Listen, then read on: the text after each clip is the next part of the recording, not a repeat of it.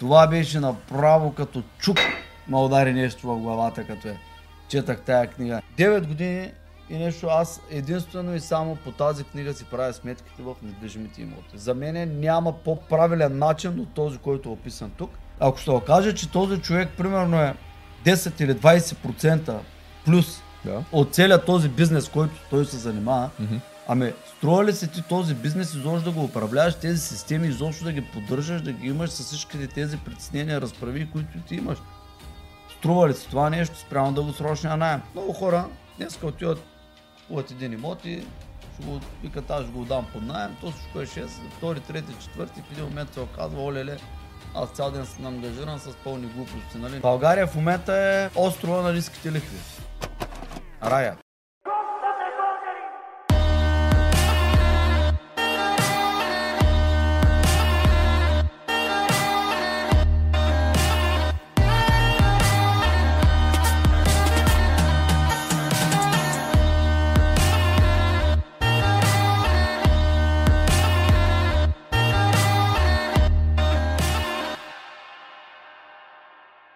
Здравейте, приятели, добре дошли. В днешното видео ще си поговорим малко повече за някои книги за недвижими имоти, които за нас с Христо Дамянов са помогнали доста в кариерата ни и за развиването, разбира се, на нашето дружество Българ Капитал АД. Ако това видео ви харесва, може да се абонирате за нашия канал и също така да харесате това видео или както казва Ицо, може да не го харесвате, ако случайно нямате някакво предпочитание за това. Няма значение. Важното от това видео е да си извлечете точно кои книги трябва да прочетете за недвижими имоти, всяка една от тях какво може да ви предложи и да прецените дали си струва. Но независимо какво прецените, приятели, всяка една книга има какво да ви даде, дори само един ред от книгата, все нещо ще ви даде така, че прочетете всяка една от тези, която, които днес ще засегнем и да видим, може пък да намерите нещо друго, което ние не сме намерили и да го споменете и вие в един от нашите подкасти в бъдещето. Добре, ето направо започваме с първата книга, Да. която е гарантирана финансова независимост на господин Марко Робинсън. Между другото, няма какво да криме. Вече снимахме подкаст с този човек. Ако случайно не сте го гледали, в момента в горната част на екрана ще излезе един линк. Може да отидете да прегледате това видео с сър Марко Робинсън. Много интересен човек, много интересна история на живота му. И също така си поговорихме малко за недвижими имоти. И тук може да ни кажеш за тази Добре. книга. Да, да се припомня. Ето, Така. анализираме. Тази книга аз съм е чел два пъти. И двата път съм е чел за по три дена. Първия път.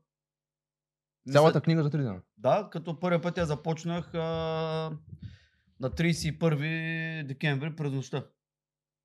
Колко са? Ми, не помня в колко часа. но Така. Като свърши партито и Ти, реших реш... да почна. ти да реши след новогодишната Да, вечер, като да. се почерпихте, да четеш книга. Да, 2-3 часа. Аз, защото ние вечер ни пих, на другия ден трябваше да пътувам за Испания с самолета. Първи Мгм. имах самолет, Мгм. билет и започнах я през нощта. На другия ден в самолета а, почти я позавърших и на по-другия ден, вече на втория я завърших. Сега не помня коя година беше точно. Добре. Так, сега не се сещам, може би 18-19, нещо такова. Сега, тя е изключително лесна за четене, тая книга. Факт. Много бързо, много лесно се чете. Човек като мен, дето по-бавно чете, не виждам толкова добре. А, по-бавно чета, повече се мъча да осмислям всяко изречение. Но много добре е така организиран текста. Много, много, много смилаемо, лесно се поема информацията. Мгм. А, значи, Марко Робинсън е един а, забележителен инвеститор в недвижими имоти. Инвестира в а, Англия основно е започнал в Манчестър, след това има инвестиции в Аталанта, нали, в Штатите, има в а, а, Австралия инвестиции. Има на различни места в света, от далечно разстояние инвестира. Точно така. Даже А- той ни разказа първата му сделка в имоти.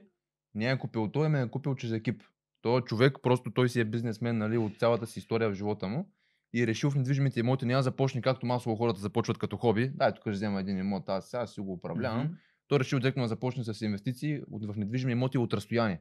И то на времето, когато е нямало толкова много информация за това, нали, което е доста интересно. Не е била толкова лесно достъпна информацията. Абсолютно, да. Той решава директно като бизнесмен да подходи към недвижимите имоти и купува Браво. той живее тогава, мисля, че в Ма- Малайзия, ако не се бъркам. Там някакви благотворителни каузи подпомага. И в същото време инвестира в недвижими имоти в Америка. Да. Ами да, той прави доста такива интересни някакви благотворителни неща, подпомага някакви бедни семейства. Беше си спускал един път от Колумбия, подпомагаш там някакви семейства. Точно така, да. А, Затова мога чуете повече, нали, в, пак казвам, подкаста с Сър Марко Робинсън. да. В книгата си той много добре обяснява един модел на работа, който с- използва кредитния потенциал на физически лица. И той дава самоучастието на Марко Робинсън. Нали, той участва в самоучастието. А, човека, който има кредитен потенциал, той просто се подписва на един, а, на един договор за кредит с банката, получава част от имота и част от печалбите, бъдещите, съответно от паричния поток, който е от а, найем, след изплащане нали, на лихва и главница. Да. Също така при препродажба, ако има, делят под някаква форма горницата. Сега той го обяснява с даден пример, но едва ли е така за всякакъв тип имоти, защото нали, по-скоро водещото е имота, който се закупува, а не толкова система, система направена за а, просто да се използва кредитен потенциал. Самият човек, който се подписва на кредита, участва пряко в тази инвестиция и е зависим пряко от точно тази инвестиция в а, недвижим имот.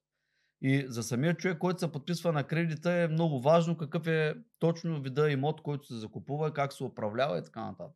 Мгм. Съответно, те пък му се доверяват като човек, нали, който е професионалист в областта. Има достатъчно история, достатъчно разпознаваем. Достатъчно много хора могат да потвърдят, че с него работата нали, е окей, нормална, могат да му се доверят.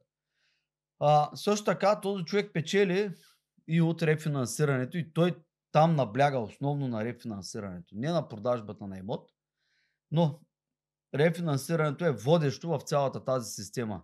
Защото рефинансирането е то е от са- самото, от самото закупуване на имота по системата БРР е изчислено горе-долу колко ще бъде рефинансирането след 6 месеца, една година или да кажем година и половина-две Да, като максимум. Така наречената ERV стойност, нали? Стойност след реновацията на имот. Да. After repair value. Точно така, да. Yeah. Yeah. Чинглиш. Направо И- те пускаме с Марко следващия път. Те. Е, няма да мога колкото ти да се справя добре.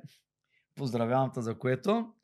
Ще имаме такъв човек в екипа, запознат прекалено добре с инвестициите в имоти, прекалено добре познаваш и Марко, чел си неговата книга, мисля, че и ти два пъти каза, че Да, си я чел. да, чел съм два пъти. И а, Марко, да се върнем на рефинансирането, в книгата се обяснява модела на рефинансиране и те още в самото начало, заедно с инвеститора, с който партньорски инвестират Мгм. в този имот, в самото начало, в съвсем кратък, кратък период, те целят двамата да направят едно рефинансиране и двамата да са на плюс още от първата година, на плюс с парите, да имат в джобовици вече разделени пари и оттам нататък имота сам да изплаща дори вече новата рефинансирана цена, вече но, новата стоеност на ипотеката, която е по-висока от първоначалната, да може кредита да изплаща новия кредит, Мгм. съответно да погася главница, за да имат и в бъдеще какво да рефинансират, дори при този пазар да не расте.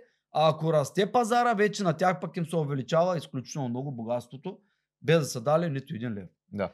Това което го обяснява той много добре, много е ин- интересна тази система на работа.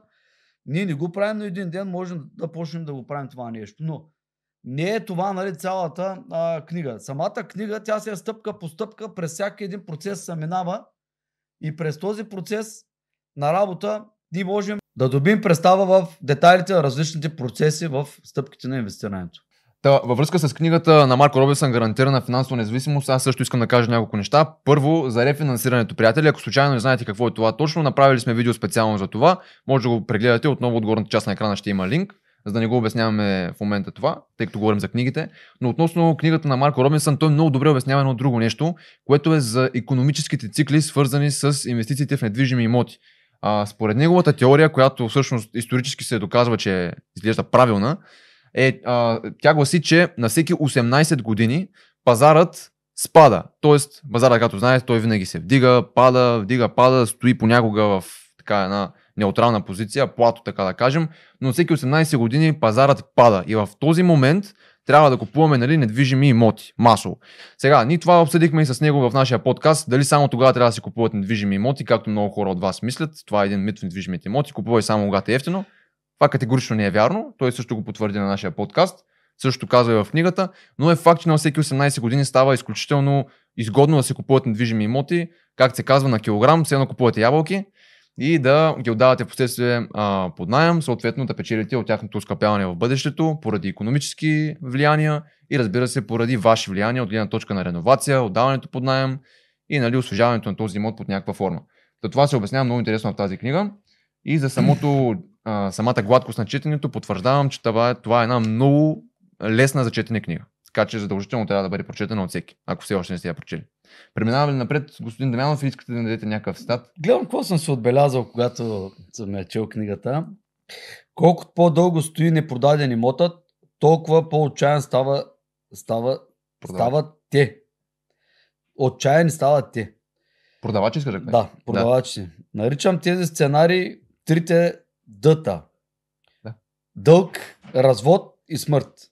Деп, диворс, дед.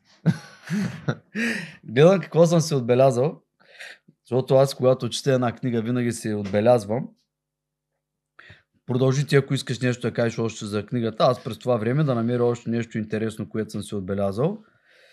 Това ще кажа за книгата Гарантирана финансова независимост. Ще ви даваме само малко, ще ви даваме, разбира се, и заглавията, препоръките, авторите, за да може задължително да прочетете тези книги в последствие след този епизод. Така, глава 4. Поставете си вълнуващи цели. И тук съм отбелязал някои от целите. Какво искате да правите повече? Значи, какво искате да правите повече? Въпросително. Какво искате да научите? Къде искате да отидете? С кого искате да се срещнете? Какво искате да постигнете? С какво искате да помогнете? Ето Марко е дал някои от нещата, които да се замислим, преди изложи да почнем да правим каквито и да е инвестиции. Всеки от нас трябва да може да се отговори на тези въпроси, ако не на всичките, поне да се отговори на повечето от тях.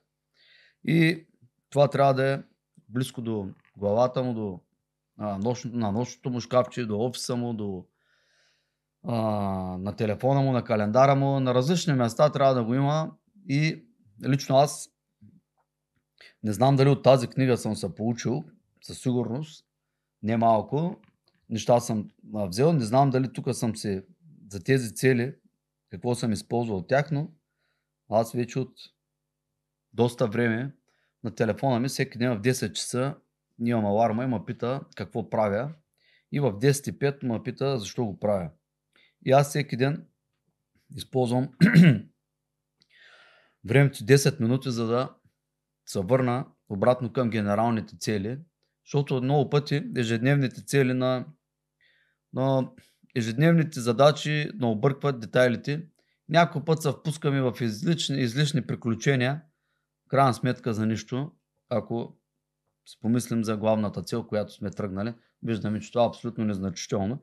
И Марко много добре тук го е намекнал. Това нещо, ние преди да тръгнем да правим каквото и да е, трябва да знаем, да имаме отговор на тези въпроси, тогава да правим каквото ще да било. Добре. Отбелязвал съм се доста различни неща, но са по-скоро специфики на инвестициите. Има различни индикатори, които той споменава. Има счетоводни трикове, които той ги споменава. Правни такива. А, дава разни примери при покупки. доста, доста интересни неща, но по-скоро са специфика на самото инвестиране няма нужда в момента да ги засягаме. Ви, мисля, че засегнаме по-главните негови неща. Препоръчваме ви със сигурност и това поред нас е абсолютно задължително четиво за всеки един човек, който е тръгнал в сферата на движими имоти да прави каквото ще да е, дори да си купува апартамент за себе си. Тази книга е абсолютно задължително четиво. Това беше за тази книга. Преминаваме на някоя друга. Добре, приятели, продължаваме напред следващата книга, която тук така ще видите на английски в момента. Това е книгата на Самио Лиц, който е един много интересен човек. Самио Лиц е инвеститор в недвижими имоти от а, Великобритания. Той е започнал да инвестира и всъщност е закупил, мисля, че на 18 години първото си недвижимо имущество. Не идва от някакво богато семейство, просто използва креативни начини на финансиране и инвестиции съответно и купува първия си имот. А в тази книга той решава, че а, ще покаже на всички хора, че в недвижимите имоти, за да станеш богат и изобщо да станеш финансово независим в генерален план, не ти трябват много пари, не ти трябва много време, трябва ти просто удареност, знания и да действаш, а не да отлагаш. Като както виждате, заглавието е финансова независимост за 7 дни чрез недвижими имоти. Това също така го има и под формата на видео в YouTube. Той е документирал цялото така, предизвикателство. Аз съм го гледал много интересно, самата книга също много си струва. Тук той използва стратегии като Service Accommodation се нарича, няма точен превод на български. Това е отдаване под найем под формата на Airbnb или Booking.com, както нас не е познато, краткосрочен найем, само че с някакви хотелски удобства, примерно service и така нататък, но без да притежаваш реално един хотел. По-особен е като модел метода на работа, но се упражнява в Великобритания масово и съответно чрез него той за 7 дни и чрез а, абсолютно никакви контакти, абсолютно никакъв капитал, той успява за 7 дни да постигне финансова независимост, като мисля, че се осигурява нещо от сорта на 1500 паунда на ежемесечна база, коя, които той казва, че са му напълно достатъчни, за да живее, да се чувства финансово независим съответно. Така че книгата е много интересна и в последствие тези пари ги използва, за да мине към стандартните методи на инвестиция недвижими имоти, защото това колкото и да е интересно, колкото и да е уникално, нали, в даден момент ще гръмнете, ако го правите постоянно, защото нали, без капитал, без връзки не стават лесно нещата. Така че той преминава в, даден момент в последствие с тези пари и към стандартните инвестиции в имоти, както правят Българ Капитал масово. И tu искаш да кажеш нещо. Ти там на английски ли си писал между другото накрая? М, Тук не, ти, ти си писал тук. Аз съм писал така. Ми някой друг е писал, не съм аз. Не, аз не пиша така, аз пиша по-грозно. Някой друг е писал така. Ми, я- ми аз знам кой е писал тук. В книгата ми. Някой И аз зачуя, книга. защото тази книга се при мен е по-писа. А, Искаш ли да кажеш нещо за тази книга? Да, да, искам да кажа, че той тук тук обяснява по-скоро, че няма, няма непостижими неща в имотите, както няма невъзможни неща нали, в изобщо в света. Така и в а, имотния сектор, той експеримента му е много интересен. Той без никакви пари, без никакви контакти го прави даже в град, където той никой не познава. Да, точно така. И сега. Той не познава и самия пазар също така. Да. И Запознава това е един малък, а, сравнително малък град. А, кой беше града? Не Сещаш мога се? кой е, не, не. Забравих кой Забравих. беше града в, а, в Англия. А, от рода нещо на Бирнингам, примерно. Някакъв такъв град беше. Да, даже май беше точно той, ама... И сега, ако някой днеска го пуснат в един град, примерно в Пловдив, който е по-голям град, от който и да е а, бил в Англия този град, за който ставаше въпрос, Мгм. а, примерно отивате в Пловдив, човек, който никой, никой не познава там, няма никакви контакти, не е запознат с пазара и трябва за 7 дена да наеме имот и И да без, го, без пукнат лев също така. да, и да го преотдаде на по-краткосрочен найем от найема, който той е заплатил, съответно за по-висока а, доходност. И така той да се осигури и 1500 лева, примерно, месечно, Да, да, точно така. нали, на българския стандарт.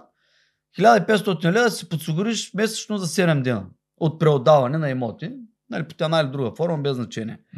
То- Това обяснява и тази книга, нали, това не е задължително ние да го направим, Също така, което той го казва. много извинявай, също те прекъсвам, обаче така ме хрумна да не го забравя. Освен, че прави това, че взема такива имоти на дългосрочен найем и след това ги отдава на краткосрочен чрез Service Accommodation метода. Той също така през това време намира много интересни сделки за стандартна инвестиция, обаче понеже няма пукнат лев, Да. и той ги препродава на някакви хора, които отиват по разни срещи на инвеститори, местни такива, и отива там, запознава с тях и им казва, да, имам Да, страхотна точно сделка, така, да. продавам тя и съответно си прави Да, горница. така прави някакви пари, а, Точно някакъв капитал, Да. да. прави, за, за да може да наеме Да, после имот, който да го преотдаде. точно така, защото Да. няма пари. Да, да, да. А, сега много хора ще кажат, това е валидно за, ща, не за щати, ми за Англия, не за България. Не, напълно е валидно и за България. Има, има нали, такива хора, които правят този вид бизнес в България. Наемат имоти, ги отдават на стаи, примерно. Тези стаи нали, може да се е за нощувка, може да са за дългосрочен найем, може да са средносрочен, за един, за два месеца настаняване. И когато ни платим един дългосрочен на- на найем нали, на цялото жилище, когато то е с 3, 4, 5 спални, на нас пък не ни се за много скъпо, нали, на спалня. А, това го обяснява само улица много интересен човек, който ни много уважаваме, много се радваме, търсим контакт с него, който има да, да ни пише, за да можем да направим някои съвместни неща с него. А, към момента, нали, правим, правим стъпки за контакт с него, но може и той да ни пообясни малко по-надълго на широко, в детайли да го вкараме, някои от нещата да го попитаме от книгите му, които се от видеята, които пуска. Но тази книга, тя освен, че ще ни даде нали, тези примери, които той ги е направил и ще ни отвори съзнанието, тя също така ще даде и детайлите на самата инвестиция. По, нали, той по какъв начин прави сметките за различните видове имоти. И кое за него е водещо, кое е главното нещо. Добре. Добре, продължаваме напред. Това за тази книга. книга. Да, абсолютно страхотно четиво което не трябва да бъде пропуснато. Следващата е АБВ на инвестирането в недвижимо имущество, тъй като гарантирана финансова независимост и АБВ-то са книги, които Ицо е казал поне 100 пъти в разни подкасти, че трябва да се прощат за първо, на първо време в имотите. Ще му дам на него, той започне Тук, да дали обясни. говорихме господин Иван Иванов да, да се намеси. Да, ами... Ще го намерим ли? Не знам. Набързо, на, набързо повикване, не по принцип, само една минута и той пристига от някъде. Тази книга, господин Иван Иванов ми я показа на мен, той ми я продаде първата бройка. А, значи това е абсолютно АБВ-то на инвестирането в недвижимо имущество. Много хубаво е заглавието и абсолютно точно и пасва. Тази книга дава разширено, детайлно а, стъпките, които са необходими за стартиране на инвестиции в недвижими имоти. Не дава бъдещето. Кен Макелрой има втора книга, която е няма на българския пазар, която ние ще покажем, нали? Ето е втората му книга. Ето. За напреднали Напредничевото ръководство за инвестиции в недвижими имоти. нещо Как- такова. как е нали? преведена? Горе-долу превода. Да. За напреднали инвеститори, така може да е кръстим по Продължението. Да, продължението на тая книга, в продължението се оп- описват вече рефинансирането и така нататък, което е нали, по-подробно описано в а, стратегията БРР. Но тук се дава едно първоначално, много добре, много изчерпателно и детайлно а, описани стъпките, първоначалните стъпки, с кое трябва да се внимава и най-вече, най-важното нещо от тая книга е как точно ние трябва да си правим сметката в един имот. Ние до ден днешен, това са, аз съм е чел в началото на 2014 година, до днеска, ето вече са 9 години и нещо. 9 години и нещо, аз единствено и само по тази книга си правя сметките в недвижимите имоти. За мен няма по-правилно, по-правилен начин от този, който е описан тук. Има в много книги всеки е описал по какъв начин се прави сметките, как, как се изчисляват различните неща, кое след кое се изчислява. Аз мисля, че по-правилно от това, което е дал Кен Макерой, не съм видял. Да, може някакви дребни неща нали, да сме взаимствали от други хора. Между другото, нали, има такива дребни взаимствания, но основното нещо е, се водим по, по на Кен Макелрой, начина на изчисляване.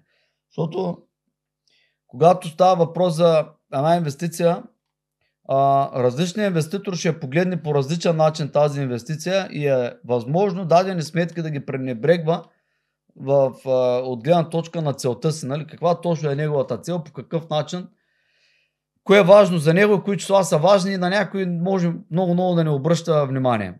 Но тези, тези параметри, които ги дава Кен Макелрой за изчисление и начинът на изчисление на тези параметри, според мен това е най-добрият начин за едно дългосрочно задържане на имоти в, в а, дългосрочен план, когато става въпрос да инвестираме, а не за краткосрочен 2-3-5 години да ги проверим, тогава някои от сметки вече няма да има толкова голяма нужда от деталното им разглеждане и може да се пренебрегна даже някои от тези сметки.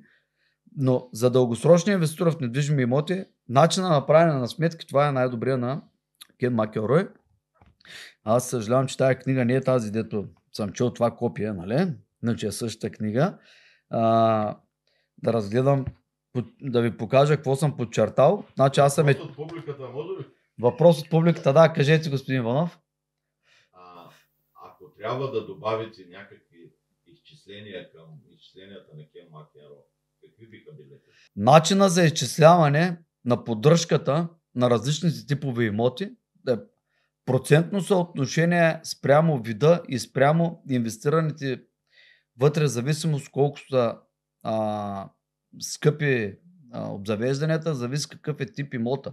Дали е А, Б, С, грейд съответно дали е ново строителство или 20-30 годишен имот или е 50-60 или повече годишен имот, там процента на поддръжката трябва да може да се различава. Това е едно допълнение, което може да се направи към на Кен Макелрой начина за изчисление. Също така да се изведе под неговата черта, която е Net Operating Income, трябва да се изведе и да се добави с плюс, така както ние сме го направили, изплащането на главницата от кредита. Защото ако забележите при неговите изчисления, главницата и ликвата вървят на едно и те са си на едно за, за паричния поток. Но за самата инвестиция след чертата, когато ние сме намерили вече нетния оперативен а, доход, след него трябва да добавим със знак плюс изплащането на главницата. Това са нещата, които могат да се добавят към неговата таблица. И те, това, които са важни за нас. Кажете, имаме втори въпрос от публиката. А, а бихте ли коригирали цифри на Кен Макеро? Сега за добавяне говорихме, сега за корекция. Мисля, че не. Мисля, че не бих коригирал абсолютно нищо. Цифрата, примерно, за незаетост. Цифрата за недозетостта, ние до ден днешен я ползваме нея. Ние изчисляваме на база 93% заетост или 7% не заетост, точно както е описано в тази книга. А, процента незаетост в България и в Испания в момента в държавите, които ние работим, България постигаме малко по-добър процент незаетост или по-добър процент заетост. Малко под 7% не е незаетостта да кажем 4, 5, 6, там, там вървим, обаче ние продължаваме да изчисляваме на 93. Също е за Испания, там постигаме още по-добра още по-добра заетост, но все още продължаваме да го изчисляваме за нови имоти, винаги на 93%, включително и за стари имоти. Същото може да се, да се, да се разглежда като допълнителна печалба и доп... тези пари, нали, ние можем да ги ползваме за някакво допълнително подобрение на имотите или някакъв резерв да се заделя от тези пари за някакви бъдещи а, проблеми или някакви а, катаклизми и форс-мажорни обстоятелства и така нататък, е много по-добре да ги правим по този начин а, изчисленията на 93% си смятаме за етостта. Отколкото да тръгваме да го бутаме спрямо миналата година, спрямо последните 6 месеца. Нов въпрос от публиката. Нов въпрос от публиката. Може ли незаетостта с отрицателен знак да стане с положителен? Абсолютно е възможно. Това е възможно само че от някакви допълнителни приходи, което вече въпрос на самия инвеститор къде ще ги отрази. Дали ще ги отрази в а, положителен или в отрицателен. Начините са няколко. Има, примерно, има някакви допълнителни приходи, които са дошли от примерно това, че някой е платил до края на месеца, той напуска примерно на 15-то число е платил до края на месеца. Ние го отдаваме примерно на петия ден, имота отново е отдаден под найем. Ние имаме тук плюс 10 дена. И реално става в годината, ние имаме 12 месеца и 10 дена отдаване на този имот. Не заетостта, вече, заетостта всъщност, на нас не е на вече над 100%. Тук вече става знака с плюс. Тук обаче, кой по какъв начин ще ги отрази вече, е нали, въпрос на менеджерското решение на самото дружество. Кой друг показател прави още големия плюс? Други показатели, които правят плюс, това са пропуснатите а, изгорелите депозити. Значи ние така ги наричаме изгорели депозити. Това е когато някой, някой е направил едногодишен, двугодишен договор и напуска предсрочно на третия месец е решил, че заминава в друга държава, друг град, нещо се случва, налага се спешно да замини. Съответно в този момент той е подписал договор за по-дългосрочно пребиваване, съответно на по-нисък найем, има някакви нали, привилегии и спрямо това пък му се задържа депозита, когато прекрати договора на третия месец. Това е още един от начините, където се увеличава незаетостта, но нали, ние по-скоро предпочитаме да го броим като увеличена незаетост, а не като някакъв допълнителен приход. Но пак е въпрос на менеджерско решение, специално този показател. Павка, аз съм е чел тази книга четири пъти. Ти колко пъти каза? Три пъти Три е пъти съм я чел, аз, да. си е чел три пъти. Да. Продължите. С тази книга Аз- някои неща, които бих искал да спомена тук. Предполагам, че много от вас познават името Гранд Кардон. Нали, той е доста известен в сферата на недвижимите имоти, особено пък в многофамилните имоти и инвестирането в тях. Доста сме научили от него, със сигурност има какво да се научи от него.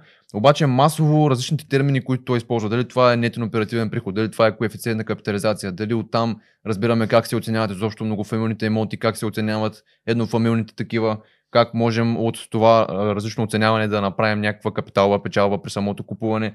Масово всичката тази информация е компресирана в тази книга, която Ицо, ако мога да ми дадеш само да я покажа. Тая книга е колкото пръстане. Толкова, толкова е дебела, а информацията в нея е просто златна и няма разпъване на лукуми, както има масово в книгите, макар че и тези книги се струват да бъдат прочетени.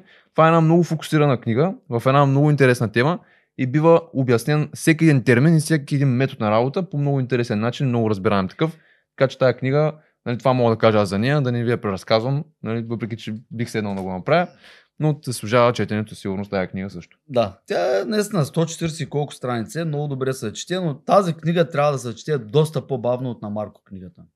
Трябва тази книга да се чете а, до момента на осмислене на вся, всяко едно от а, да, нещата, изложени вътре в нея. Стъпки за действие от трети, трета глава, след всяка глава са дадени стъпки за действие. Разберете първа стъпка, че за успеха в този бизнес имате нужда от екип. Да, тук му ще да кажа между другото. Решете дали искате партньор. И преценявайте на базата на качества, характеристики, доброто партньорство. Създайте първо вашия бизнес екип, адвокат и счетоводител. За начало. Започнете проучванията с цел да откриете другите членове на екипа, които ще ви бъдат необходими. Ето, нали? Те, нали, дадени са екип, екипите, другите членове на екипа, които са от време на време, нали, ще трябват. Вашия бизнес екип, вашият несравнимо важен екип.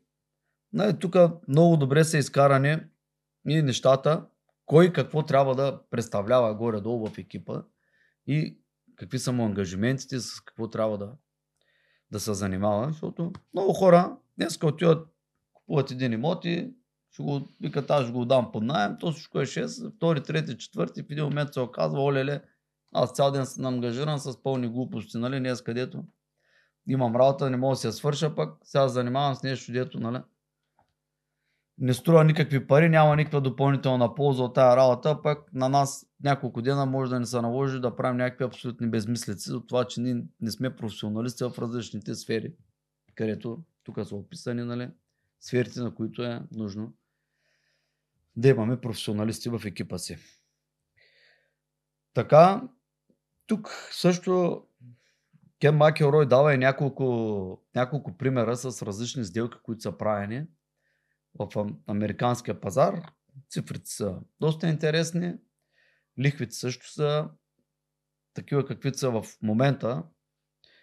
А, в момента каквито са пазарните в Штатите, 6-8%, нали, горе-долу в този диапазон се въртят. И тъй, че е много актуална дори към момента в Штатите. По-актуална, отколкото при 2-3-4 години, когато нали, ликвите бяха малко по-низки. Той също така дава и няколко инвестиции, сравнява различни региони, сравнява и различни видове имоти и обяснява как се прави сметката нали, спрямо този имот или спрямо някои от другите имоти.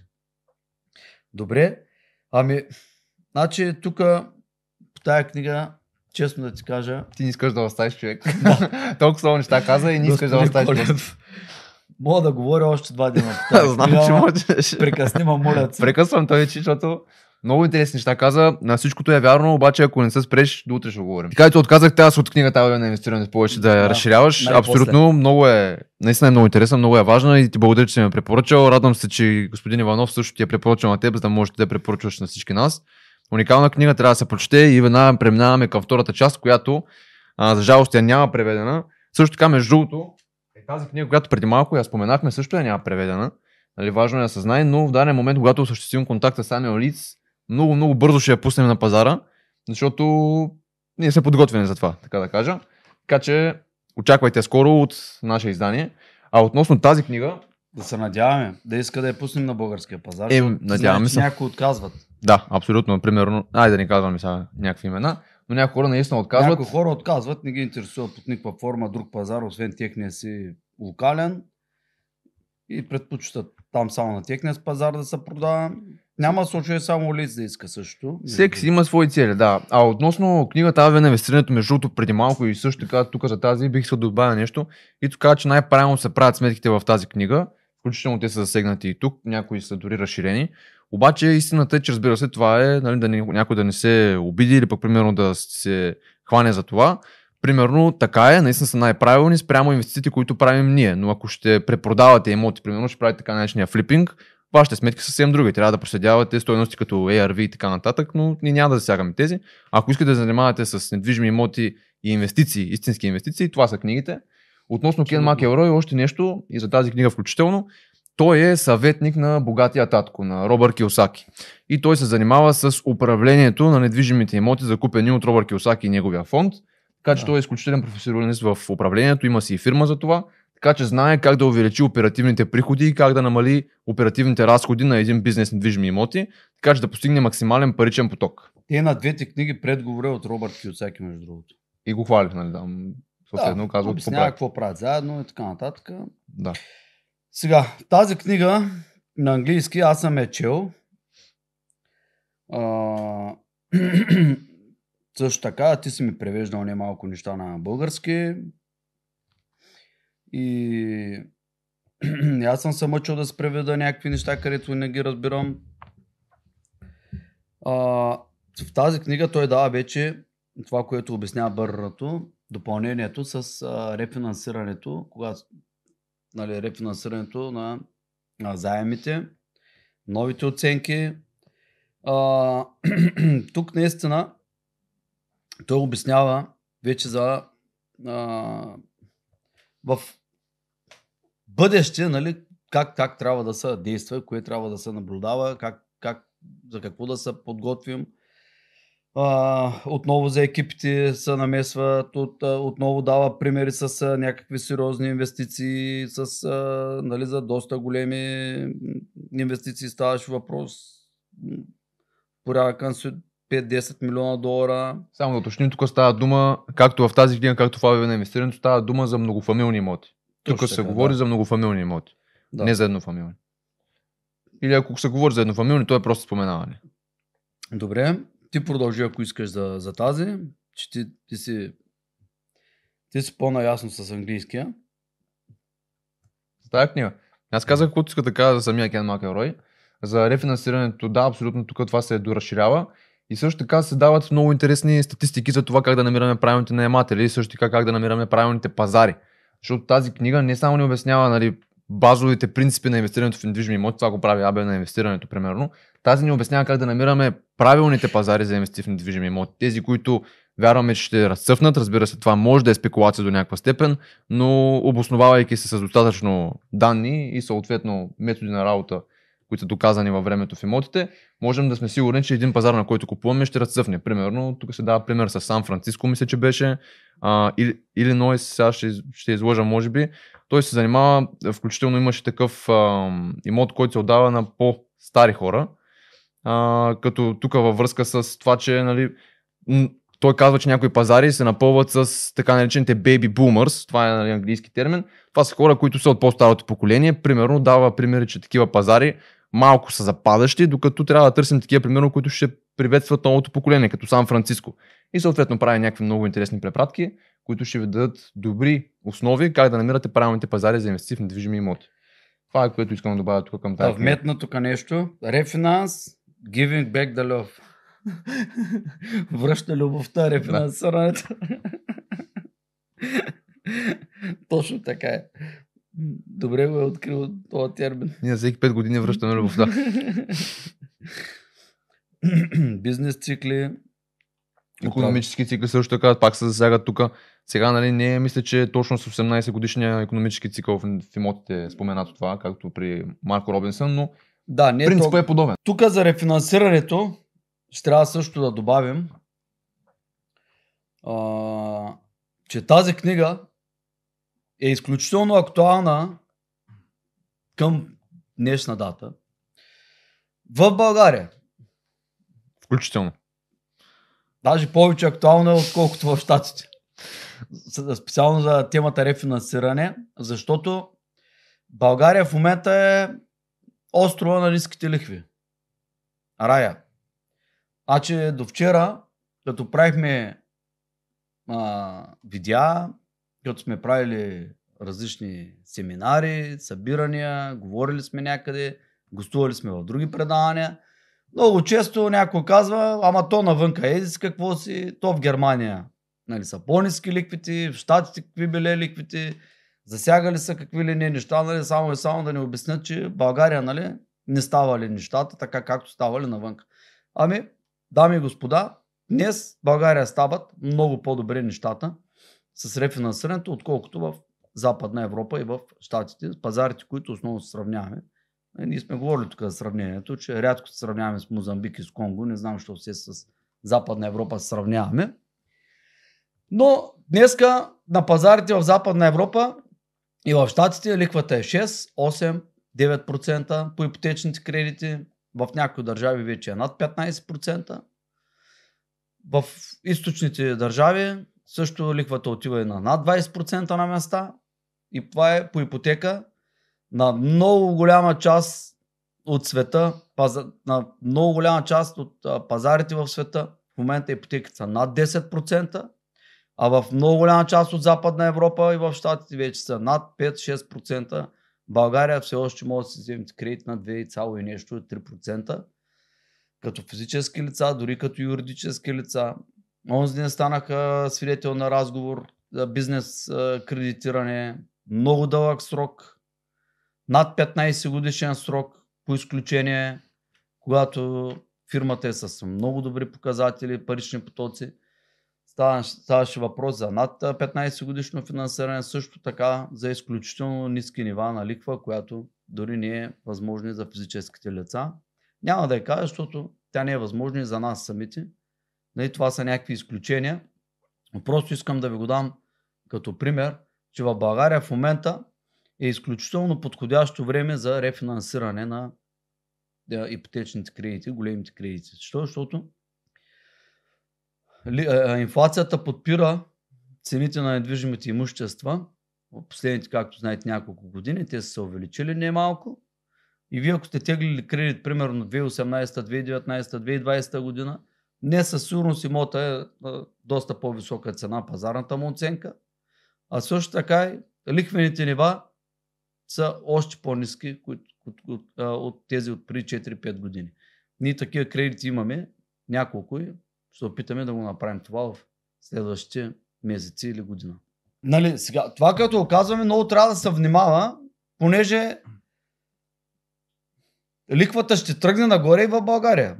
Тя леко-леко си върви нагоре по някои от кредити много зависи кой кредит с как, как е договора, с какво е вързан. Дали е вързан с Euribor, дали е вързан с а, основния ликвен процент в в България. А, има най-различни индекси, с които може да се обвържи кредита, за което пък ще стане въпрос малко по-нататък. Последната книга гледам, че ми се показва леко червено. Там, там пък е обяснено. Дай само да я покажем, господин Колев, да покажем книгата. Ето тази книга, 106 ипотечни тайни. Но и тук пък са обяснени точно тези неща, че пък е много важно кредита фиксиран ли е, не е ли фиксиран, с а, кой индекс е обвързан и така нататък. Една вметка искам само да направя.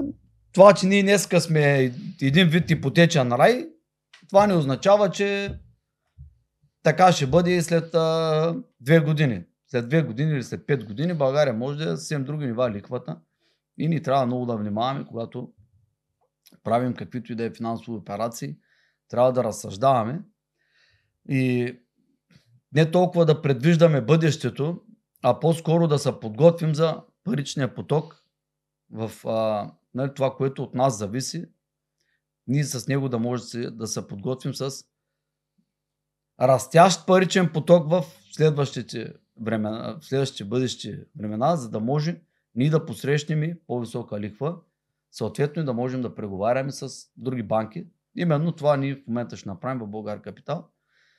Има някои от кредити, които са обвързани с основния лихвен процент в България, където на нас в момента вноската не е по-висока и ние ще се опитаме да рефинансираме една част от тези кредити на други места и да предоговорим някои или поне да предоговорим някои от условията на настоящите банки, където на нас нали, не става по-скъпо към момента спрямо пазарните нива на, а, в България на лихви.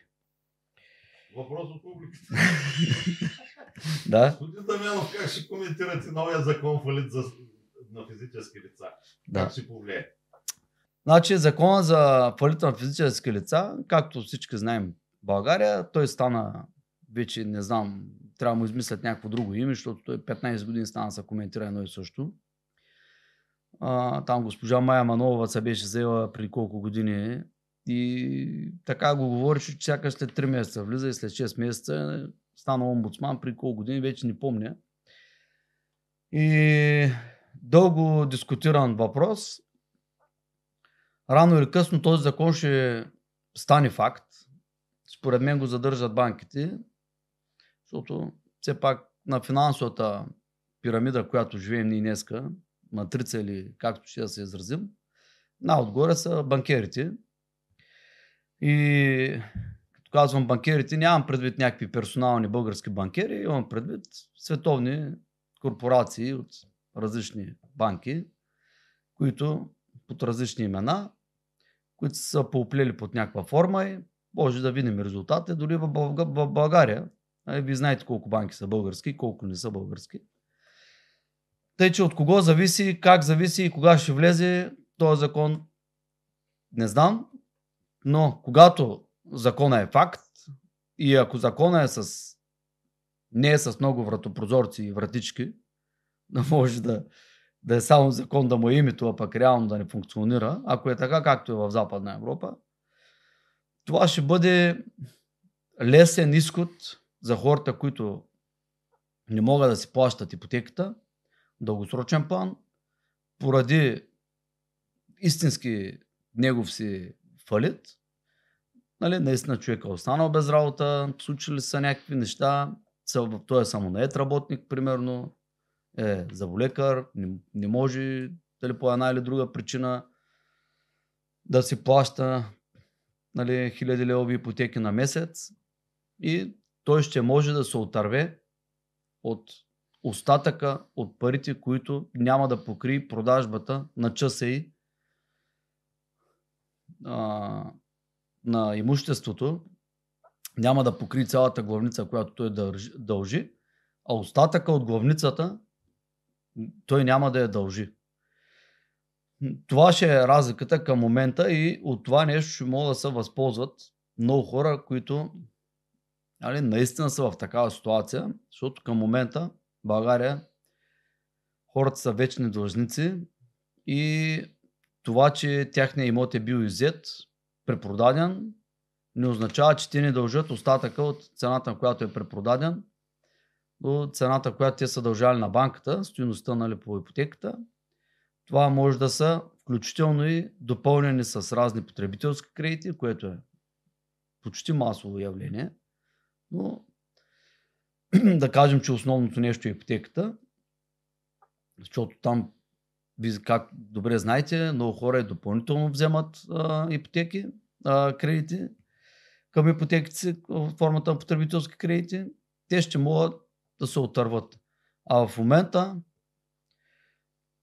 поради факта, че те не могат да се отърват от това нещо, те въвличат в този техен проблем, въвличат и своите близки, роднини, поръчителя, който им се е подписал, който често е много близко до тях лице.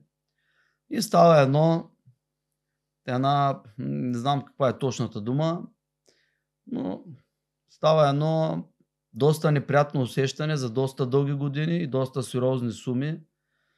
Това са включително наказателни ликви и така нататък, които ще трябва да се изплащат доста дълго време.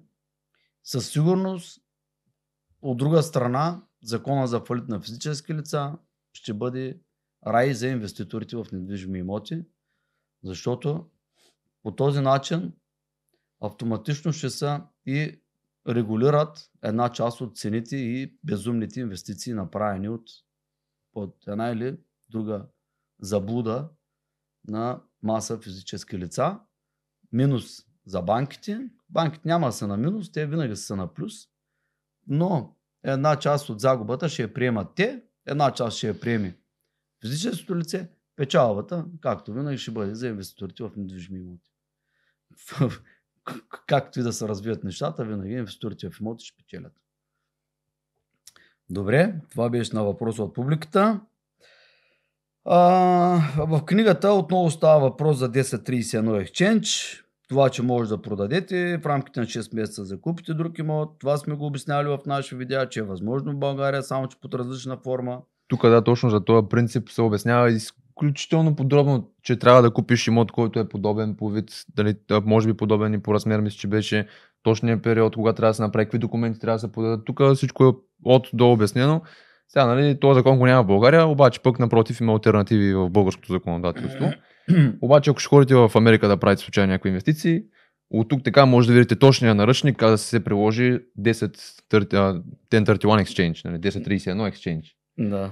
Размяната. На български водим този подкаст. Да. 1031. И ти каза преди малко Net Exchange. Operating Income. Добре. Да, нетен оперативен приход. Извинявам се. Простено ти, е, аз се прощавам. Добре, ами книгата е задължително четиво за всеки един инвеститор. Тези, които разбират английски, нека се я закупят от някъде от... а, Скоро не очакваме ли да я вземем? Книга? надявам се един ден да има на българския пазар или ние да я продаваме, или да я продават издателството, които продават, които продават на богатия татко книгите. Не е малко. Ние от 4 години правим опит, между другото, тая книга да е на българския пазар. Според нас е задължително четиво за всички хора, участници в пазара, под каквато и да е форма. И когато ние видим книга, която е задължително четиво и правим всичко възможно тази книга да бъде на българския пазар, както виждате, ние ги рекламираме, не сме ни издателите. А, казва, просто защото искаме това знание да се сведе до максимален брой хора в България. Тая книга, тия, които разбират английски, може да се я купят от Амазон. Има я, мисля, че в дигитален вариант, може да от там, там да. да я четат. Може и да се я купят на английски, както ние сме направили, да се я имате и някой да ви превежда това, което са основните неща, които вас ви интересуват към този момент. Добре, това беше за тази книга. Така, преминаваме към следващата книга, която всъщност е за малко по... Не, всъщност това няма да го нарека инвеститив имоти. Това е нестандартен бизнес с недвижими имоти, която книга ти си чел между другото. Така че, вече става стандартен. така че разчитам на теб да обясниш за тази книга. Ето я. Airbnb наръчник. Станимир Ненов. Българска книга. Много добра книжка. Е написал човека. Много добре обяснил. Актуална ли е към днешна дата тази книга? Тя винаги ще е актуална. Тази книжка. Как да печелим 1500 лева на месец от найем. Има общо с на Самуел Лиц 1500 лири на, на месец. Тук е 1500 лева. Абсолютно същото нещо, което Самуел Лиц обяснява. Това е с пренаемане на имоти. Тази книга. Дългосрочен найем и след това отдаване под найем на краткосрочна да, база. наемаш от дълго, на дългосрочна база, преотдаваш на краткосрочна. Мгм. Също така, за, да за, за, закупиш имот, нали, има ги двете опции. Мгм. Поне 10% годишна ликва на парите ни, нали, иска да каже възвръщаемост върху собствения капитал, поне 10%.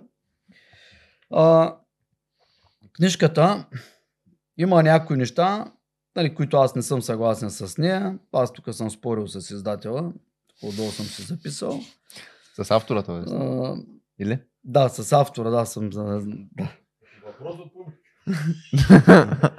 Въпрос. Казахте, господин Дамянов, че а, нали, да пренаемат имоти хората. А, хората могат ли да дойдат от вас да пренаемат, както имате големи комплекси в Велико Търново, да кажем, 30, 50, 100 имота от вас? Да, могат да се пренемат имоти от нас, който иска може да пренема и да прави ето това, което е описал тук или което е описал само Лиц. Това е напълно възможно да се случи с нас. Идва някой пренема, взема наш имот на дългосрочна база и прави каквото си иска с него, отдава го на нощувки и така нататък. Напълно възможно е. Отговорът е да. Тук съм спорил с, а, с а, автора. Това не е вярно, не е плюс, а минус. Добре?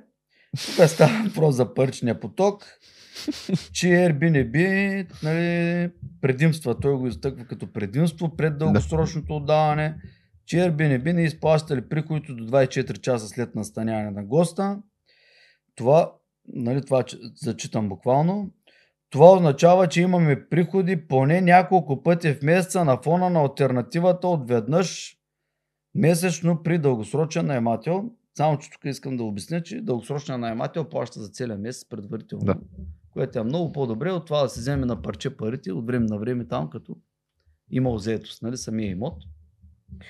Тъй, че това не е плюс, а е точно минус, защото ние парите ги вземем дори нали, По-голям размер предварително. в по-голям размер предварително, но а някой път хора ни предплащат за 3-6 месеца, една година, дори имаме предплатени имот за 5 години.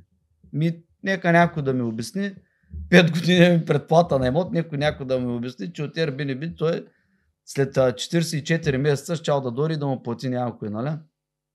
100 лева, защото спал там една вечер. Нали? Къде са на 5 години найемите, аз да ги използвам днеска, да ги въртим 5 години в Българ Капитал, да ги направим петорно пари до тогава, пък поне 100 лева, мо- може и без тях, може и безплатно да го пустим да спи в него ден. След на 44-тия месец. Не, сега това няма как тук да... Сега, автора, а, книгата е много добра, мене много ми харесва, автор има много а, неща, които ги е изтъкнал, на мене ми беше полезна. Имаше, а, има много добре обяснени неща. За а, доста от нещата човека а, си е прав. Също така, дали, ето, той е дал сравнение по градове е правил, дава Това за България не да, направи? да, за България. Най-голямото, М. най-голямо внимание заслужава София, защото там има най-голяма. Чета. Там има най-голяма възвръщаемост потенциал за имота в Airbnb. Други градове в България все още няма достатъчно добре развит в Airbnb. Имате предвид, че книгата не е от днеска, не е от тази година, при няколко години, сега ще погледнем кога. Все пак, нали, градове България все още няма достатъчно добро развитие. Той е сравнявал градове, които се заслужават. София, Пловдив, Бургас и Варна. Все пак може да обсъдим и обмислим и Велико Търново е записал човека. Аз съм напълно съгласен с него, не съм професионалист в тази област, но човека разбира доста повече, дава ги различни а, сайтове, които могат да помагат. А към днешна дата, дали, би искал да кажеш според тебе как би ги номерирал по топ 5, примерно? Би ли казал, че имаш така опита с краткосрочните найеми да дадеш такава статистика? Не. Ми, нямам, не мога изобщо да дам. А, тук той е засегнал между другото и Пейсера, Револют, така нататък. Нали? Доста интересни неща, където със сигурност са станали все по-популярни от а, времето написано. Значи книгата е писана 28.11.2018 година. Нали? Тая скоро ще навърши 5 години. Какво можем да кажем, господин Дамянов? Въпрос. Какво пропускат хората, които се занимават с нощувки? Така, хората, които се занимават с а, отдаване под найем на недвижими имоти краткосрочно, правят една много голяма грешка основно. Пропускат да сметнат спрямо дългосрочния найем какъв е процента, който те са спечелили отгоре върху този дългосрочен найем, който ще им е с почти никакво, никакво занимаване нали, спрямо отдаването на нощувки, вие знаете се, доста по-сериозен ангажимент. Отдаването под найем на краткосрочна база изисква и друг вид екип. Други видове екипи. И е- изисква Други А, системи? друг, да, други, Абсолютно. други системи, които тези системи, нали, примерно по маркетинга и така нататък, Изобщо, да. тези системи а, и дават друг вид натоварване на самия менеджер на имотите. И там а, проблемите са доста по-спешни и важни, отколкото в а, дългосрочно отдаване под найем са само важни. Много рядко са спешни. А когато ние се затрупаме с спешни и важни проблеми, така както казва господин Павло Роджери в неговата си книга на новите лидери, а, като се затрупаме с спешни и важни неща, в един момент ние изтърваме главната картина и се оказва, че ние започваме да работим с спешни, но не важни неща. Когато става въпрос за краткосрочно отдаване под найем, аз много често правя сметки, където и да отида на хотел и който и да ми каже, че, че се занимава с нощувки, отдаване под найем на нощувки, първата ми работа е да сметна спрямо дългосрочния найем каквото е постигнал. Значи мога да ви кажа, че в 80% от случаите хората губят в момента. Ако искате ми вярвайте, много от вас ще опонират, които се занимават с нощувки, но тези, които опонират, ги съветвам. Нали, те може да са изключително добри професионалисти и наистина да го постигат това нещо, да са от тези 20%. Останалите 80 обаче, вие сами може да си направите сметка на различни хотели в страната, дори в големите градове. Също така и разни апартаменти, които се отдават под найем, вие може да направите сметка на тия хора, на техните имущества и да видите каква ще е разликата с дългосрочния найем. Аз често виждам, че те дори губят тези хора. Когато, когато ти си направил сметка на дългосрочно ударен имот под найем, което е истинската инвестиция, а нощувките е бизнес, след това ти отдаваш, примерно на собствено, собствено дъщерно дружество, както не искаме да го направим Българ Капитал, дъщерното дружество се занимава с нощувки, то си плаща дългосрочния найем вече и вече се печели от тези нощувки. Искам да ви кажа, че 10, 20, 30% изключително трудно се постигат горница върху дългосрочния найем. И в много от месеците съм сигурен, че може да се получи и минус даже на това дружество, което е него от нас на дългосрочен найем. Ако ние сме ако човек е професионалист, разбира точно какво прави, как го прави, по какъв начин го прави, има си там изградените системи и така нататък, вярвам, че може да го постигне и повече от 1500 лева на месец да направи, да направи паричен поток. Но това не е от инвестиция, това е от бизнес. Нали? Пише си от месец от имот, но колко от имот и колко от, от бизнес, е, това мисля, че няма нужда да го коментира. Нашите зрители мисля, че са пред, пред, предобре запознати това какво е инвестиция и какво е, и какво е бизнес. И то, то е сигурно, че някои хора ще опонират. Нали, масово има мит, а отделно това, че много хора занимават с това отдаването под найем на имоти, дали техни, дали пренаети по този начин на краткосрочна база. Дай им сметката на тия хора, защото ти им кажеш, направете сметката, тя е проста, обаче можете да не знаете шаблона. Нали, точно за каква сметка говориш, можеш да не изчислението. С думи. Примерно, един хотел, който прави 60% заетост. Добре, да. 60% заетост, примерно, са 18 дена на, на месец. 18 дена по, по 60 лева, да кажем, че е стаята нощувката. Mm-hmm. Това са 1080 лева на месец. Mm-hmm. От тези пари, много често от излишни поддръжки на а, общи части, градинки, паркинги, излишен персонал, какви ли не дали, излишни разходи, които са покрай целият този комплекс, който е а, за нощувка, mm-hmm. нали, много често се вижда, че има едни изключително високи разходи, които са така или иначе разход, без значение дали хотела има заетост или няма никаква заетост. И спрямо всички останали такси на букинг, данъци, нали, такс на букинг знаем, 20, нали, зависи през кой нали, а, посредник са дошли нали, а, нощуващите. Има различни проценти, различни комисионни. В днешно време масово през Airbnb, Има, Booking. Да, Рядко през... Такси към тях, ДДС, данък печалба, такса към Общината нещо. общината, да, туристическия данък. Мгм. А, имаме също така ни разход по поддръжка на имота, нали, отново пак, управление, нали, някой трябва да го управлява този имот.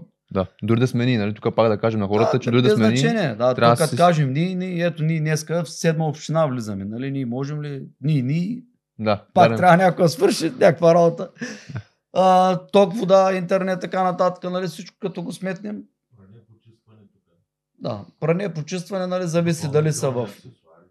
Да, допълнително разни аксесуарчета там, кафенца, шампанчета. И зависи нали това нещо. Почистването пък дали е в цената, не е в цената, не вече са различни неща. Но да, да кажем, че 1080 лева им е оборота на тези хора. Печалбата, нето, която ще им остане, тя е по- под 50%. Съответно, това са под 540 лева. А, това обаче може да са много над 50% разходите. Може разходи да им достигнат 60-70% и колкото, ако им падне още незаетостта, пък процента им се увеличава още повече, защото има и фиксирани разходи на месец.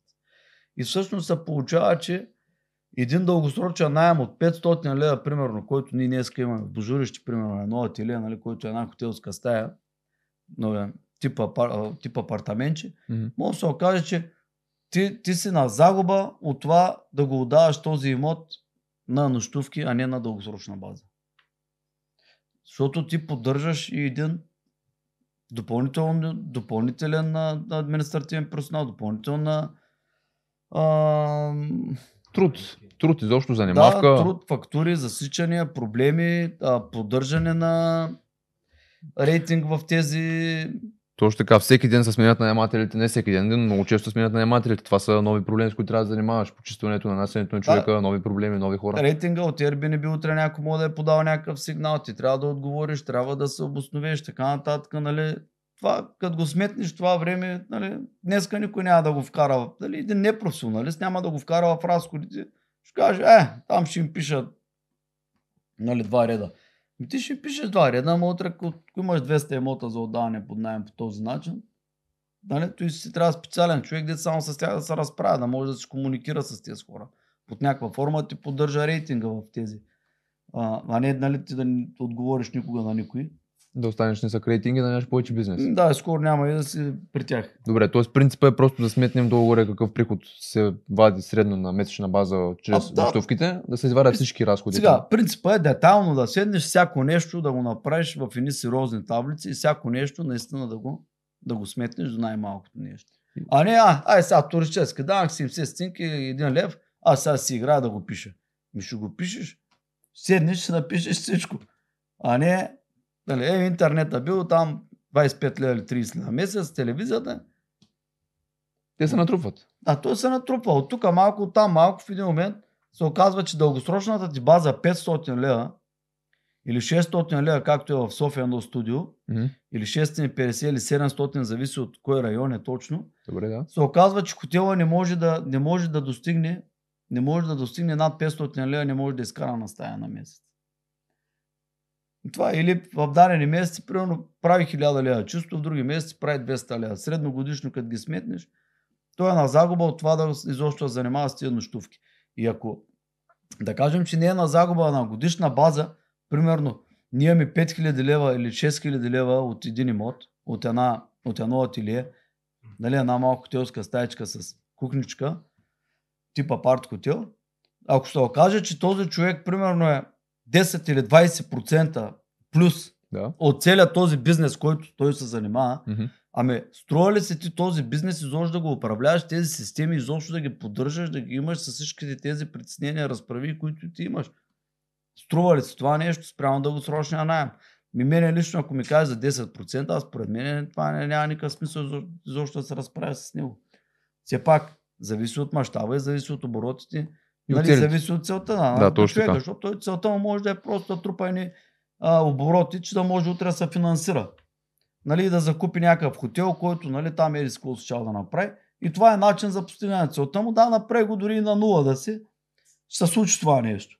Защото ще имаш добрия кредитен потенциал, ще имаш историята, че наистина се занимавал с това нещо, успешно се занимавал, не си фалирал. Нали, може да си спечелил някакви минимални пари, но не си фалирал. Тогава нали, ти можеш да отвориш кредитна възможност да закупиш даден хотел от 50-100 стаи. Примерно, добре. Да.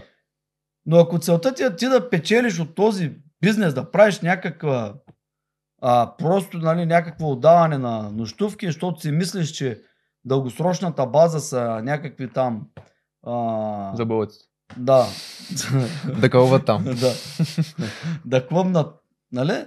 Ами, в много случаи се оказва, че не е така и, и съветвам всички хора, които занимават с този бизнес, да седнат и да се направят по този начин сметките. А, добре? Добре. С тази книга, мисля, че добре Ами, долу се обоснова. книгата ни малко се отклонихме, направим тук някакви сравнения, има доста интересни, хубави неща в книгата. Има и видеа към нея, линкове. Така че, оставам на вас да си я намерите, да си я закупите. Тази книга ще бъде наистина полезен наръчник за всеки един от вас, който иска да се занимава. Само това исках да вметна, защото наистина е много сериозна разлика. То беше въпрос от, от а, зрител. Много сериозна грешка е често допускана на хората, които се занимават с ношувки.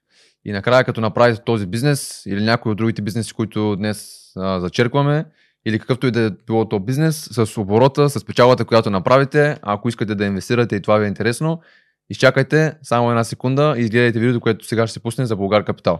За пореден път търсите добра сделка за инвестиция в имот, но намирате само надценени панелки. Не само, че доходността от тях е минимална, но подобни имущества изискват време, нерви и пари. Решението Болгар Капитал. С повече от 8 години опит, над 600 имота в портфолиото си и 50 професионалисти в сферата на имотите, ние изплатихме над 1 милион лева към нашите партньори само през 2022 година. Нека сме честни. Какво наистина търсим като инвеститори в имоти? Да не се занимаваме с проблемни наематели денонощно. Сигурен и истински пасивен източник на доходи. Да провериш дивидендите си в банковата си сметка си е достатъчно работа за месеца.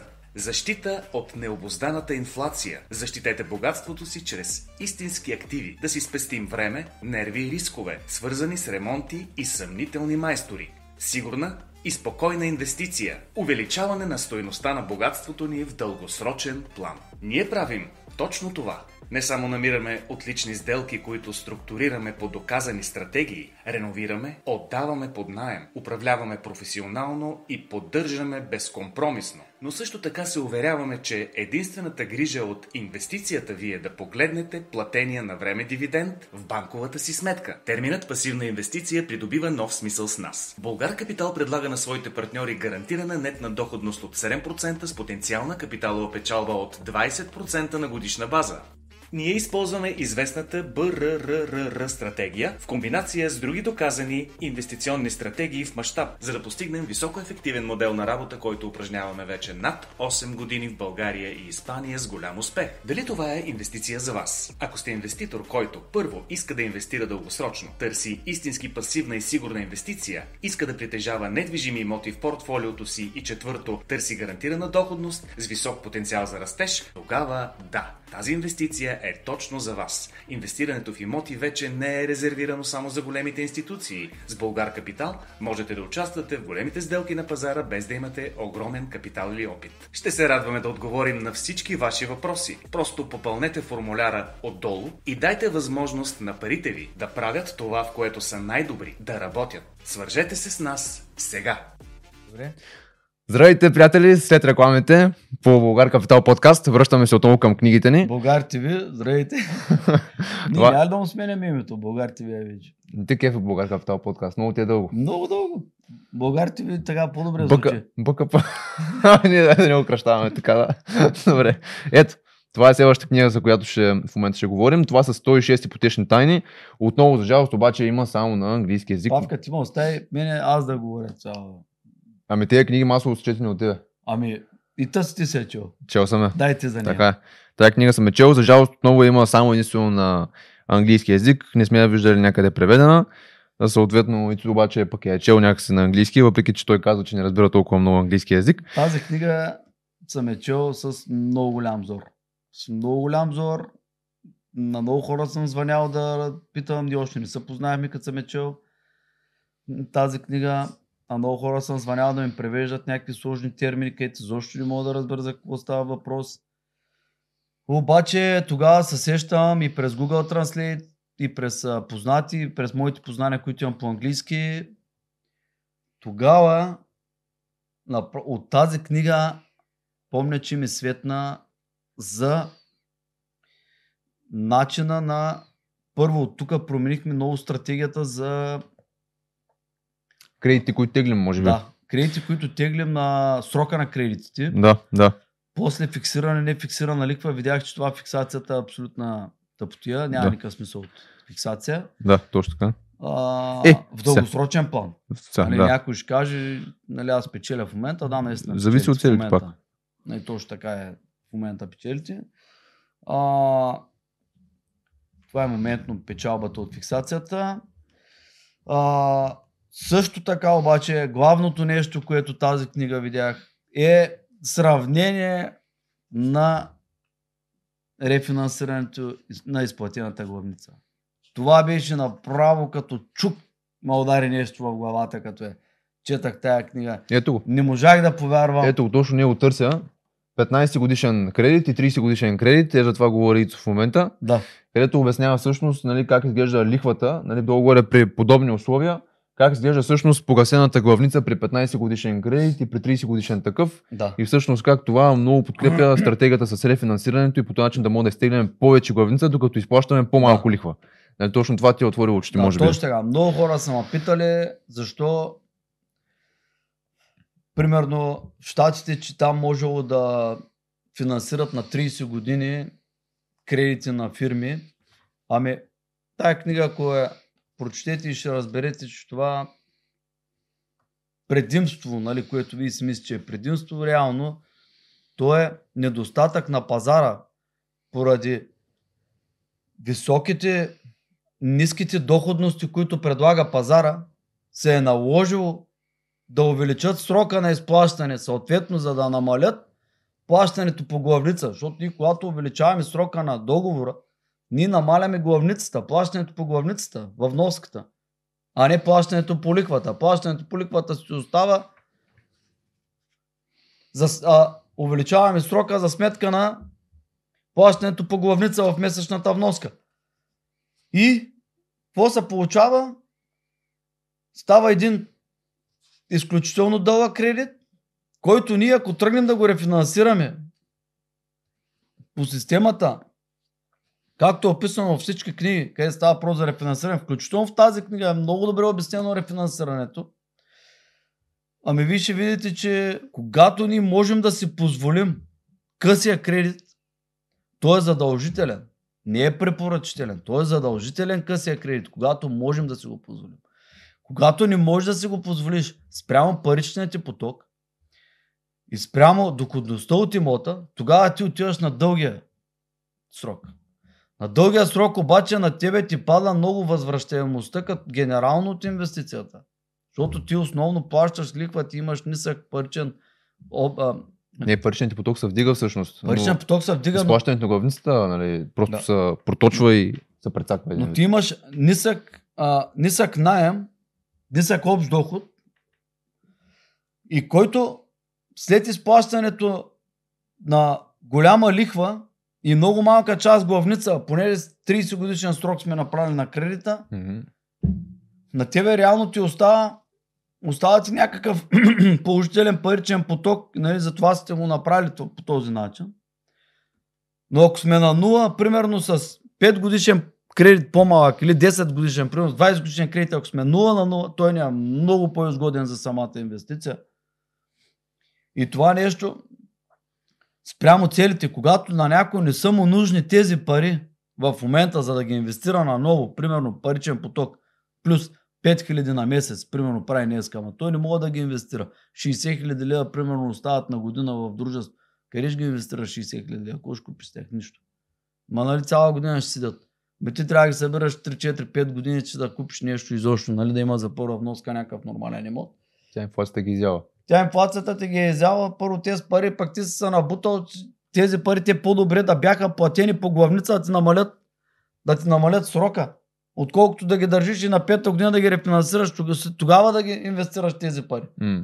Къде, къде е по-добра стратегията? Тук е обяснено точно това нещо. Да. Много хора се бъркат в света това нещо. Да. Страшно много хора в света Много хора, абсолютна пълна глупост, като ги, нали, като ги слушам, а, някой ми го обяснява.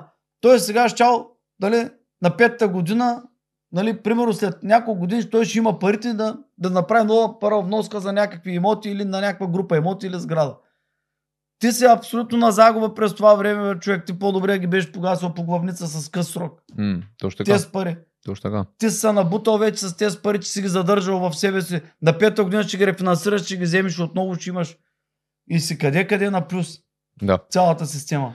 Сега и това ще кажа, що се объркват тези хора и нали, ще, дам, ще опитам да дам някакви причини от моя страна, защо хора да прочитат тази книга. Те се объркват, защото масово по всички тези книги, които ние споменахме и по много други, за инвестиции в недвижими имоти, масово, когато се говори за кредитите и за левериджа, използването на каквито и да било взаимни капитали, се споменава само единствено, или поне масово споменава 30 годишния кредит.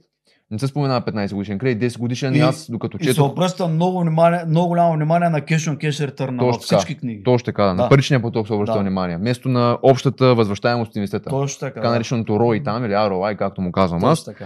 Нали? А пък в Прав случая, а, това, което тази книга ни показва, нали, ти вече го спомена, обаче тук те нещата са много навързани. Примерно, когато говорим за 30 годишен амортизационен период на кредита, тогава и лихвата неминуемо ще бъде по-висока, защото банката има по-голям риск. Също така, когато го вземеш на 15 годишен кредит, ще бъде по-ниска лихвата. Точно така. Отделно от това, пък когато работиш с така наречените тук в книгата на английски ARM, това е Adjustable Rate Mortgage, или просто така променлива а, ипотека с променлив лихвен процент, тогава нали, Аз много хора... от някои от индексите, както по-рано говорих. Да, много хора се преценяват, че това е по-опасното, обаче това не е задължително е така, даже в повечето случаи в дългосрочен план изобщо не е така, защото фиксираният лихвен процент за него вие плащате, още, вие му плащате цената още в самото начало. Нали? Е. Това обяснява тая книга. И ако не се случи това, което вие предполагате, че може би ще се случи, Да, вие сте го платили, цялото това нещо сте го платили и то 50% по-висока лихва. точно така, да. Минимум.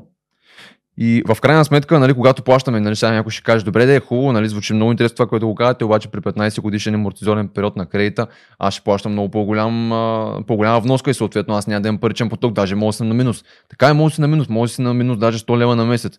Обаче това няма никакво значение, защото примерно за 5 години нали, по стратегията на Христо Дамянов, която аз още първите дни слушах, той каза тогава за един имот, каза аз всеки месец бях на 150 лева минус. И аз тогава си викам, той, той човек Знаеш за какво говори. Обаче пък на петата година той се оказа, че той има примерно загуба на стойност колко са паднат, може би 6-7 хиляди лева, обаче 60 месеца по 150 лева, 9 хиляди лева. добре, да, а в същото време на петата година е рефинансирал примерно 100 хиляди лева. Тези 100 хиляди лева след това ги е взел ги е инвестирал в друг имот. След това с него повтаря също нещо и то в дългосрочен план се оказва, че 15 годишния кредит, първо, че плащаш по-ниска лихва, второ, че имаш много по-голяма главница, която е изплатена, която след това можеш да издърпаш и да инвестираш още повече в имоти Да. и да създадеш империя от недвижими имоти и да стигнеш до Българ капитал. Аз с 4, В даден момент аз с 40, примерно със същия този имот, който ти казваш, 100 хиляди лева рефинансиране. Сега не знам така ли бяха цифрите, само да кажа. Няма значение, аз сега ще ги спетнат, защото Да. на 15 годишния кредит е 25% си изплатил на 5, 27,4. Тук е много добре описано Така това нещо. Аз Да. тук съм ги взел тези цифри. Те,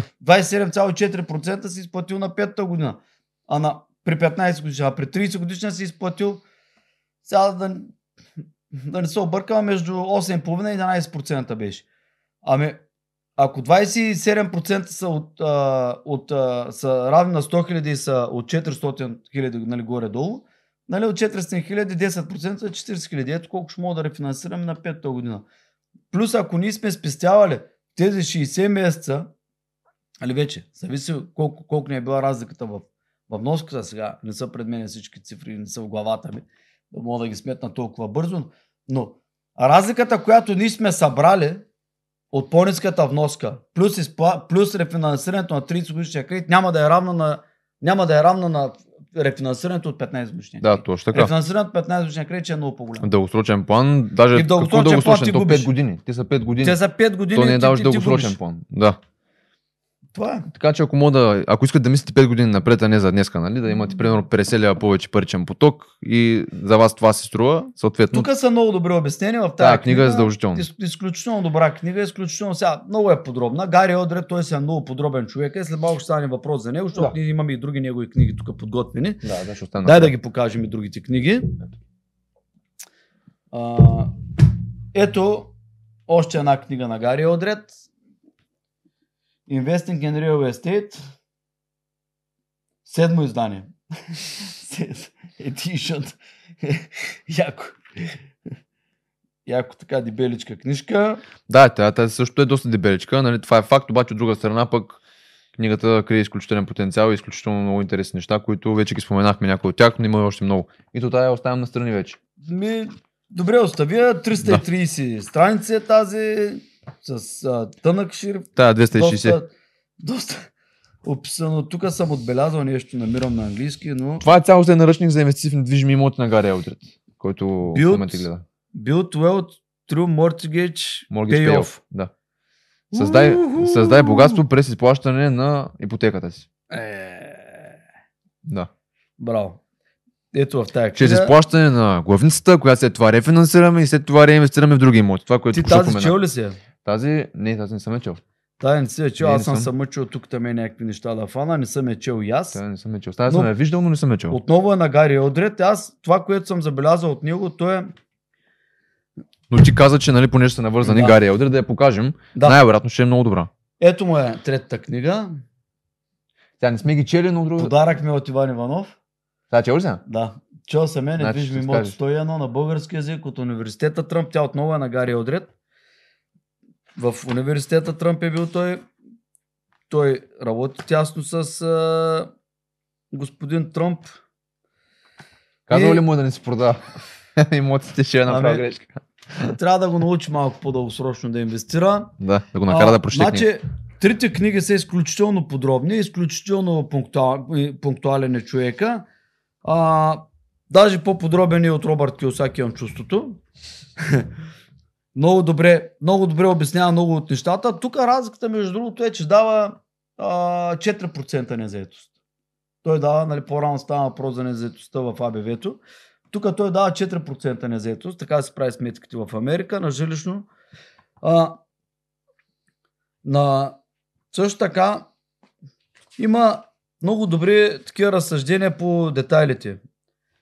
Когато когато става въпрос за нали, ще кажем, че той е изключително подробен.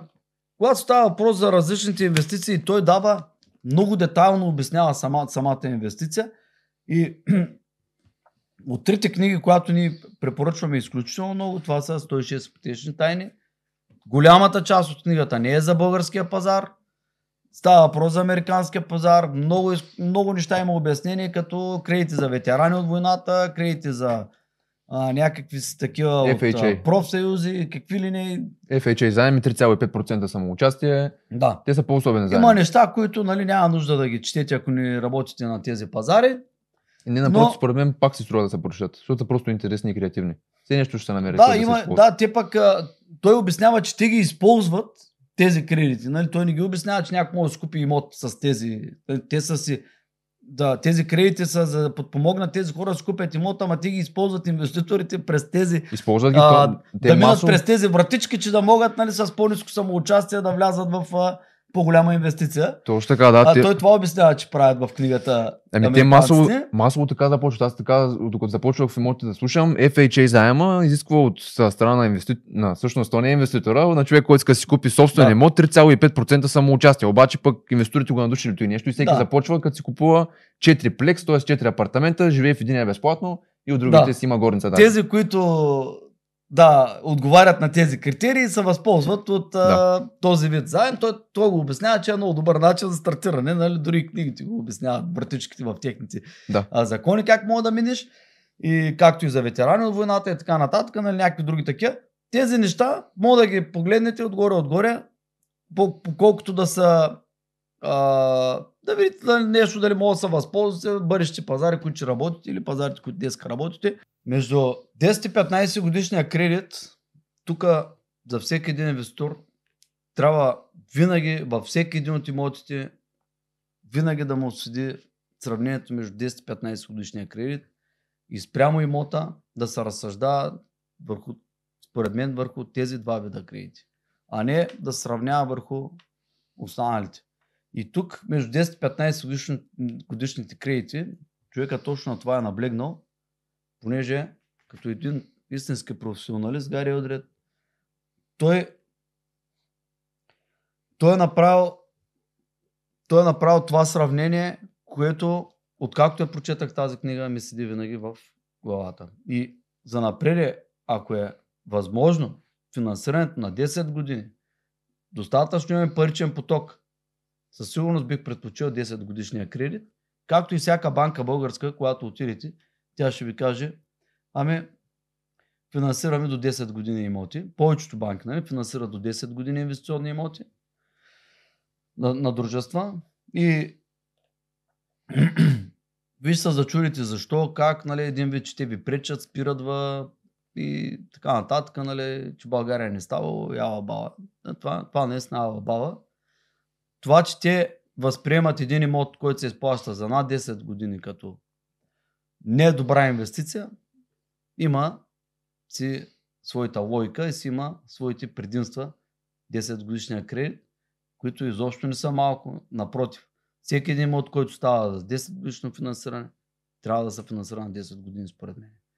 Принципно това е така, защото ако един имот се покрива чрез найемите, чрез паричния поток се покрива и кредита при 10 годишен кредит, то със сигурност е добра Свръх- инвестиция. Свръх доходно. Банката си мислят, Прекалено добра инвестиция. то е добра инвестиция, намира да я му дадем кредит. Абсолютно. Умно, да, това Ами- не съм замислял. Добре. Останаха ни някои други книги. Най-важната ни стратегията Бърра. И още една, но сега ще я има взема. още няколко. Тях продължаваме в следващия епизод. А сега завършваме с тази книга и с тези, които минахме днес. Това знание. Следващия път по-разширен обзор ще направим на стратегията Бърра и някои допълнителни книги. Инвестиране е от далечно разстояние. Да, Да. абсолютно. Тях ще И- ги погледнем малко по-детайлно. И също Да. така някои други книги, между другото, на издателство Bigger Pocket, с които, както знаете, ние си партнирахме стратегията Барара, които не сме превели все още, но скоро ще преведем, защото някои от тях, особено в момента една ми е на къла, на Брандън Търнър, той беше на времето главния водещ в подкаста на Bigger Pockets. Уникална книга, която покрива инвестиции в недвижими имоти от А до Я, по много интересен, даже и забавен бих казал начин и доста така детайлен. Та ще, Добре. ще ги покрием наистина по този начин, както казваш. Добре. Добре, приятели, Благодарим. Надяваме се този епизод от Българ Капитал подкаст да ви е бил интересен. Ако случайно това е така, можете да се абонирате за нашия канал. Не забравяйте, че скоро ще имаме и международни гости тук така в това студио, както имахме в миналия подкаст. Също така ще си имаме и наши сънародници, разбира се, професионалисти това, което правят в недвижимите имоти. Ще продължаваме да разширяваме така, примерно, различни книги, различни курсове, които смятаме за полезни, различни, примерно, YouTube канали отделни, защото ние не искаме да гледате само нас. Ние искаме просто да се образовате и да решавате кое е най-добре за вас. Така че, това е долу горе от мен за днешния епизод. В Ицо? Отдолу може да откриете линк към раздел книги, да погледнете книгите, които ние предлагаме, да се закупите от нашите книги, а останалите, които ги няма, които говорихме в а, това предаване, може да ги намерите при различните доставчици. Точно така и примерно ако 7% гарантирана доходност на годишна база от дивиденти и 15 до 20% капитала печала на година ви звучат като нещо интересно за вас, разбира се, напълно пасивна инвестиция, може също така да се отправите към линка в описанието, който е bulgarcapital.com наклона черта инвест и да запишете там вашите данни, 5 полета са и наш инвестиционен консултант ще свърже с вас в рамките на 3 работни дни. Това е от нас, приятели, за този епизод. Ще се видим в следващия.